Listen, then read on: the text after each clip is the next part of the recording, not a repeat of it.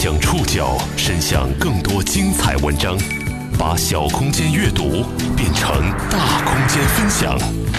报刊选读，把小空间阅读变成大空间分享。欢迎各位收听今天的报刊选读，我是宋宇。今天为大家选读的文章综合了《南方周末》、新华社、红星新闻的内容。节目开始之前，需要特别说明一下，因为楼上的办公室在装修，今天。节目的录制环境非常的糟糕，我已经尽量做了一些降噪的处理，但可能还是会影响到大家的收听效果，请多多包涵。不久前，安徽盲人考生昂子玉以六百三十五分的成绩被中央民族大学录取，由此成为盲人普通高考正式推行七年来第一个使用盲文考卷考入九八五大学的考生。统计显示，中国有一千七百万盲人。但从七年前盲人可以参加普通高考以来，通过这个途径进入高等学府的盲人考生并不算多。是什么制约了他们的求学路？今天的报刊选读将通过一位安徽考生的故事，和您一起了解考上985大学的盲人考生。其实这世上只有两条路，一条是别人走的路，一条是自己走的路。我们所要关注的就是走好自己的路。说话的这个男生叫昂子玉，今年十九岁。他是二零二零届高考考生。今年高考成绩公布之后，他接受了十几次媒体采访。昂子玉在三岁的时候被诊断患有先天性视网膜色素变性，这种疾病会让视力一点点消失。高中的时候，他完全看不见了。但他没有因此放弃参加高考。今年八月二十一号，他以六百三十五分的成绩被中央民族大学经济学类金融专业录取。这是他第二年参加高考。二零一九年，他考了五百五十一分，比当地一本线高五十五分。之所以选择复读，除了对第一次高考成绩不满意之外，还有就业方面的考虑。就在二零一九年高考前。一桩和盲人大学生就业有关的新闻引起了他的关注。当时，首批参加普通高考的盲人大学生，也是第一个求职的思政师范专业学生郑荣全，应聘南京市盲人学校高中政治教师的岗位。笔试、面试成绩都排名第一位，但却卡在了体检这一关，就业遇阻。虽然郑荣全最终被录用，但一年过去，相关的人事政策没有任何改变。盲人学生就业仍然此路不通。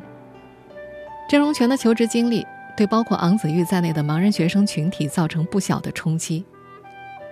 二零一九年，昂子玉坚定了想去北京的心愿，他觉得那儿的基础设施比较完善，还有盲文图书馆。他还想读公费师范生，未来到特教学校当老师。而这个夏天，得知昂子玉。被中央民族大学的经济学类金融专业录取之后，他们一家人一度试图和学校方面沟通，询问是否能够进行专业调剂。毕竟孩子存在视力障碍，他们不知道这个专业的未来就业对盲人来说意味着什么。中国有一千七百万盲人。设施匮乏、教育受限、政策壁垒，这些现实状况层层筛选之后，能够上大学的盲人学生已经属于百万里挑一了。二零二零年是盲人可以参加普通高考的第七年，而今年使用盲文试卷参加普通高考的仅有五名盲生。对于盲人来说，争取正常升学和就业权的路布满了荆棘。这些年，我国视力障碍人群中参加普通高考的学生屈指可数。从往昔的案例来看，这个群体的就业方向似乎总有固定的模式，针灸推拿总被视作他们的命运。但年轻的昂子玉不想认命。报刊选读继续播出：考上985大学的盲人考生。昂子玉的初中班主任梁丽丽记得。去年高考之后，他被请去昂家当说客。饭桌上，昂子玉问了他一句话：“老师，不认命，不对吗？”这个男孩不想接受人们传统观念当中的盲人的命运，这和他的视力是一点一点消失的有一定的关联。小学时，昂子玉还可以自己阅读；上了初中，医生就建议不要用视力学习。到了高中，完全看不见，只剩下光感。知道自己终将失明之后，昂子玉格外想记住父母的脸。可随着时间的流逝，父母具体的五官还是在他的脑海里模糊不清了。他只记得轮廓，黑发中白发斑斑点点，是他最后能够记清的父亲的样子。昂子玉的父母都是老师，父亲昂国营教高中数学，母亲郁静芳教初中语文。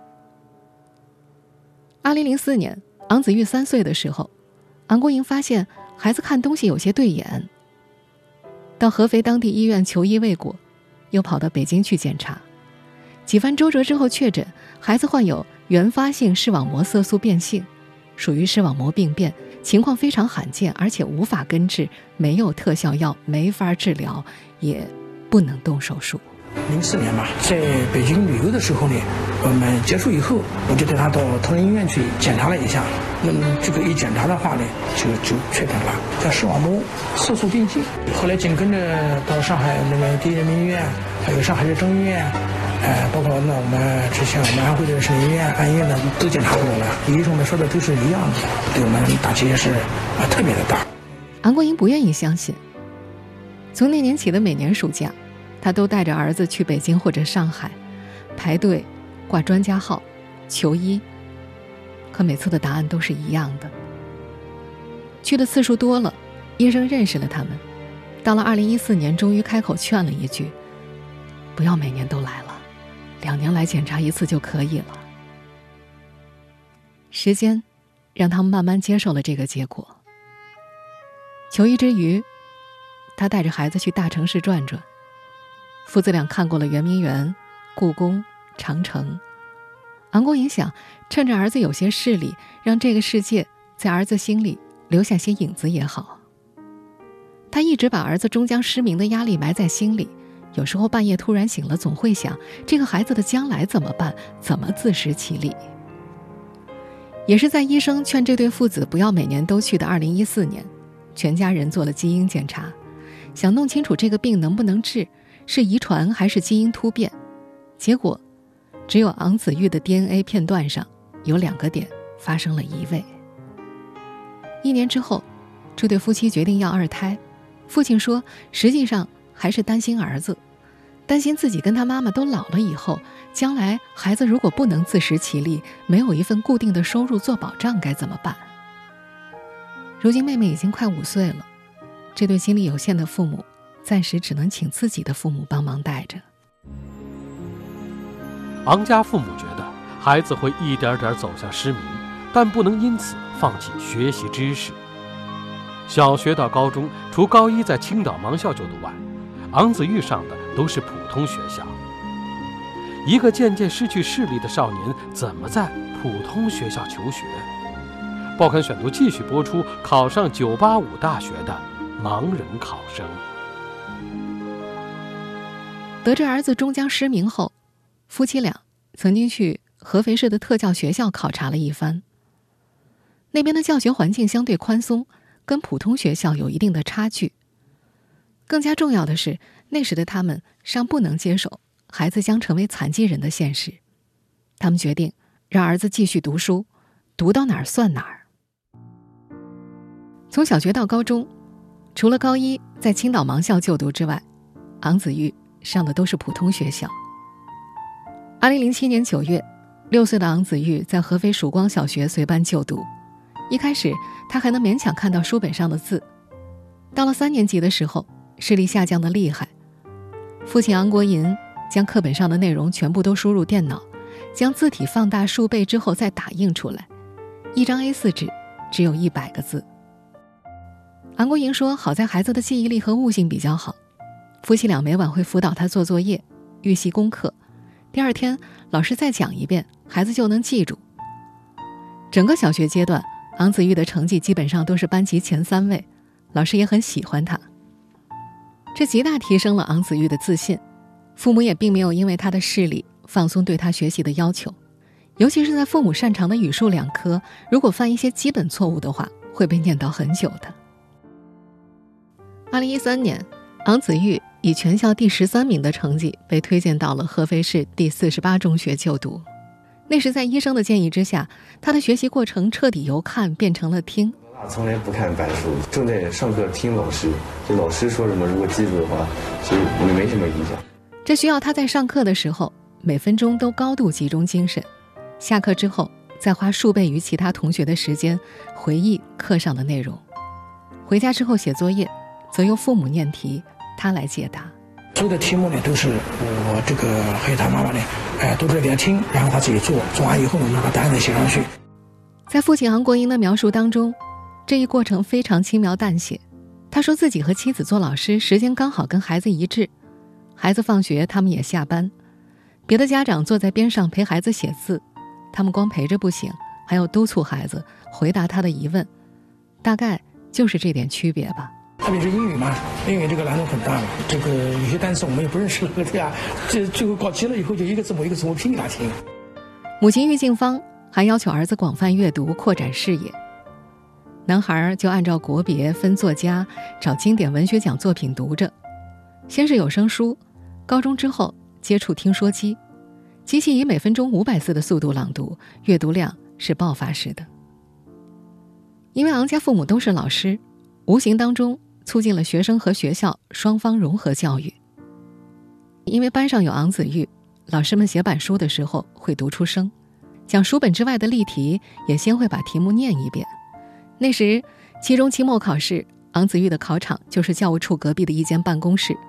为了确保公平，学校安排两名老师，一名协助读题，一名负责监考。通常呢，都会把他带到办公室去，然后呢，呃，其他的同学呢在教室里面考，他们在办公室里面，老师就读题目，然后他们，呃，他把它答出来，答出来以后呢，老师再把它用文字把它写在那个答题卷上面。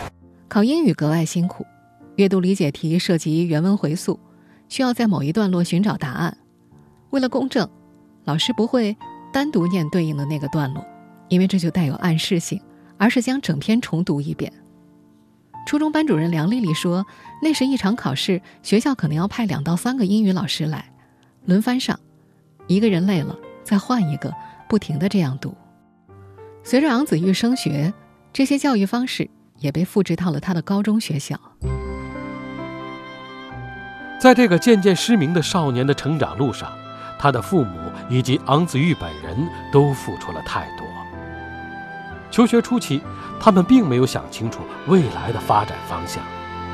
他们唯一坚定的是，只有学得更多，才有更多选择的可能。报刊选读继续播出：考上985大学的盲人考生。二零一五年以前，昂国营没有想清楚儿子未来的发展方向。他教的高中班，学生们在高考完都会来报喜。印象最深的是二零一零年。那时儿子还在上小学，那年他带的班上有四个考到了六百多分，他清楚的记得四个学生分别上了华北电力大学、北京邮电大学、国防科技大学和华中科技大学。他喜忧参半，看到学生们成长的很好，就在想自己的孩子怎么办？不要说考这样的学校了，能够给孩子参加普通高考的机会就很好了。升学和就业两条路那时都没打通。关于儿子的未来，夫妻俩一直稀里糊涂，直到参加普通高考的盲人考生郑荣全他们出现了，这对夫妻才明确了儿子未来的方向。二零一五年，盲人学生首次大规模参加高考，并且还创造了比较好的高考成绩。那年有八名盲生使用盲文试卷参加了普通高考，其中有七个人被普通高校录取。我们在前面提到的郑荣全。就是这届的盲人考生，昂子玉自己也在那时候打定了主意，要参加高考，跟正常人一样一起进入大学校门，然后和正常人一起从事他们从事的职业。要参加高考，必须要学习盲文。二零一五年高考合理便利政策正式颁布之后，盲生可以使用盲文试卷参加普通高考。早在初二的时候。昂子玉曾经到当地盲校找老师学过基本的汉字，而在高一的时候，还是去了青岛盲校攻克这一难题。那里是全国唯一一所盲人普通高中，能够上普通高中的教材。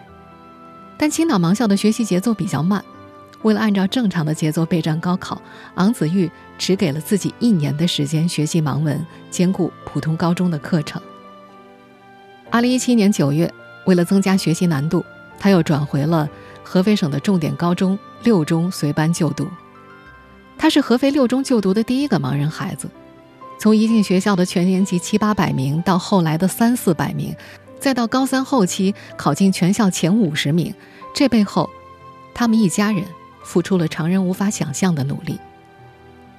高二、高三两年，开夜车是昂家父子的日常，每晚从六点半学到十二点半，星期天也不例外。时常，昂国营还要强制儿子赶快休息。昂国营在接受新华社采访的时候说，自己很佩服儿子。他觉得昂子玉最大的优点就是很有韧劲，认定的目标就会一直走下去。他这个做父亲的其实是被儿子带着走的。有时候他会想，自己都很累了，孩子还在坚持，那他有什么理由不坚持呢？十多年来，昂子玉学到几点，昂国营就陪着到几点。高三下学期，合肥六中。每周一二三四五六都要考试，昂国营就每天都去陪考，负责给昂子玉念题。这位父亲也没什么方法排解情绪和压抑，唯一的疏解就是儿子的考试成绩。开家长会的时候，老师读到儿子的名次，他就会有一种扬眉吐气的感觉。实际上，他生活中的绝大部分时间也都用来陪伴儿子。在被媒体问到自己的兴趣爱好的时候，他愣住了。他已经记不清，如果有空余时间的话，他会喜欢做些什么。他只记得刚工作那两年，会跟同事们聊一聊，出去转一转。在二零一九年第一次参加普通高考的时候，昂子玉考了五百五十一分，比当地一本线高五十五分。男孩对这个分数不满意，犹豫着要复读，父亲瞒着他为他填报了志愿。那年，当地某一本学校。中医学专业本硕连读的通知书寄到了昂家，有很多人都委婉的劝这个男孩做人要认命，但最终，他还是说服家人，选择了复读。他不想走上那条外人眼中唯一的路，他想报免费师范生，自带编制。虽然从2017年开始，盲人考生就可以参加普通高考。但这些年，通过普通高考接受高等教育的盲人学子依然屈指可数。背后主要的原因就是昂子玉忧心的就业问题。报刊选读继续播出：考上985大学的盲人考生。在盲人可以正式参加普通高考前，这个群体想要接受高等教育，只能够走单招单考的途径。有几所招收盲人的大学单独命题、单独考试，这样的考试通常不难通过，但是考生们能够选择的专业很单一，主要方向是针灸推拿。可以参加普通高考，似乎为这个群体提供了更多选择的可能，但现实给了他们沉重一击。二零一九年，有关参加普通高考的盲人学生就业发生了两件新闻事件，一件是。郑荣全想去南京盲校当老师，所有的考试都通过了，被体检这关卡住了。另一个是王湘军，他报考了安徽省特教学校的音乐教师岗位，也卡在了体检这一关。这一年，在媒体的关注之下，郑荣全的就业问题解决了。一位叫馒头的网友在某个公众号上相关的新闻下留言：“盲人能够参加普通高考，这当然是进步。”可然后呢？就业怎么办？如果不是媒体报道，那位青岛盲校的学长能在南京盲校当老师吗？难道我们以后的就业就要靠媒体，就要靠舆论？二零一九年，参加普通高考的盲人考生有十位，而二零二零年只有五位。网友馒头想学音乐，但他不敢冒险，因为。就业没有保障。对于盲人学生来说，他们只能选择一条考试道路，或者参加普通高考，或者参加单招单考。不同的选择意味着不同难度的生活。出于稳妥考量，大部分盲生选择做推拿。滨州医学院五年制中医学专业应届毕业生宋普桥就是其中一个。他是学校2020届的优秀毕业生。他说：“他如果把‘全盲’两个字写进简历的话，通常连面试的机会都没有。他从今年过完年就开始准备了，参加了很多就职培训，教师。”语音软件体验师都投过简历，平均每周面试两三次，结果并不理想。目前适合他的好像只有一个淘宝客服，他不想去。对盲人们来说，做推拿师傅是份保底工作。大三、大四的暑假，宋普桥都在按摩店里打工，每天晚上干到十一二点，一小时挣三四十块。在宋普桥的眼中，那就是纯劳动。在接受媒体记者采访的时候，他说，自己现在还会背各种病的体征什么的，但如果去按摩店干个两三年，肯定就不会背了，因为那儿用不着啊。求职季，他依然抽时间补着西医的课程，还约着上英语网课。他在意自己的成长性。在综合性大学就读的一六级学生宋宁宁，裸眼视力零点零二，这个女孩学的是宋普桥梦寐以求的心理学。女孩在广西参加教师资格证考试，笔试和面试都过了。回到重庆老家认证的时候，被通知视力不符合体检标准，资格认定受限。宋宁宁不服气，自己一直在普通学校念书，有很强的自理和学习能力，在专业见习期间给高中生上过心理课，大学暑假还兼职过辅导机构中小学作业补习的工作，这些实践经历都证明他是可以胜任教学的。但是根据规定，他还是无法成为老师。在全国首位视障律师金熙看来，这是很难逾越的一座大山。他说：“盲人学生就业遇到的是制度性障碍。我国参加了联合国的残疾人权利公约，在残疾人保障法当中要求平等，但是那些层级更低的规范性文件，用体检标准将盲人排除在了公职岗位之外。”在这位律师看来，这个可能还是要立法部门自上而下进行改变，而作为盲人自身，只能不断的发出声音。包括宋宁宁在内的一批视障学生都在各自寻求突破。各省状况不一。宋宁宁认识的一位贵州盲校在职视障老师，当初是通过当地残联协商拿到教师资格证的。他还认识一位内蒙古大学历史专业的研究生学长。那位学长在2019年参加了教师资格证考试，可是体检上协商未果，目前已经准备考博了。学长鼓励宋宁宁去考研，这让这个女孩觉得有些心酸。她说：“好像目前视障者只有升学这条路，现在是不卡的。”滨州医学院2020届的毕业生宋普桥也去考研了。不久前，他刚拿到了长春大学的研究生录取通知书。还没有正式跨入大学校门的昂子玉，对于未来有很多期许。他准备在教育部专门研究盲人试卷的项目当中做志愿者，还打算做几期节目，介绍一下盲文试卷的题目结构、选题方式、注意事项等细节，让后来者们拥有更好的经验。他还和五位盲校的同学完成了一趟旅行，完全独立去的，连志愿者都没有。团队当中有两人低视力，四人全盲。只是。在咨询过招办和学校之后，他们一家人不再对公费师范生包分配抱有希望。在他的初中班主任梁丽丽看来，未来昂子玉择业遇到的困难会比上大学要多太多。可能这个孩子投一百份简历，人家都不要，他只能把自己变得更强，强大到别人可以忽略他视力的瑕疵。才十九岁的昂子玉已经做好了心理准备。他跟盲校的朋友说，想走出一条属于自己的路来。他说：“多少个第一次，不是我们争取出来的？高考到考研到各类考试到各种职业都需要有人探索。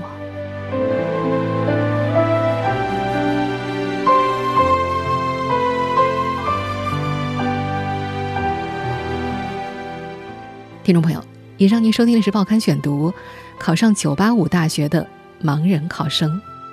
我是宋宇感谢各位的收听。今天节目内容综合了南方周末新华社和红星新闻的内容。收听节目复播，您可以关注《报刊选读》的微信公众号“宋宇的报刊选读”。我们下期节目时间再见。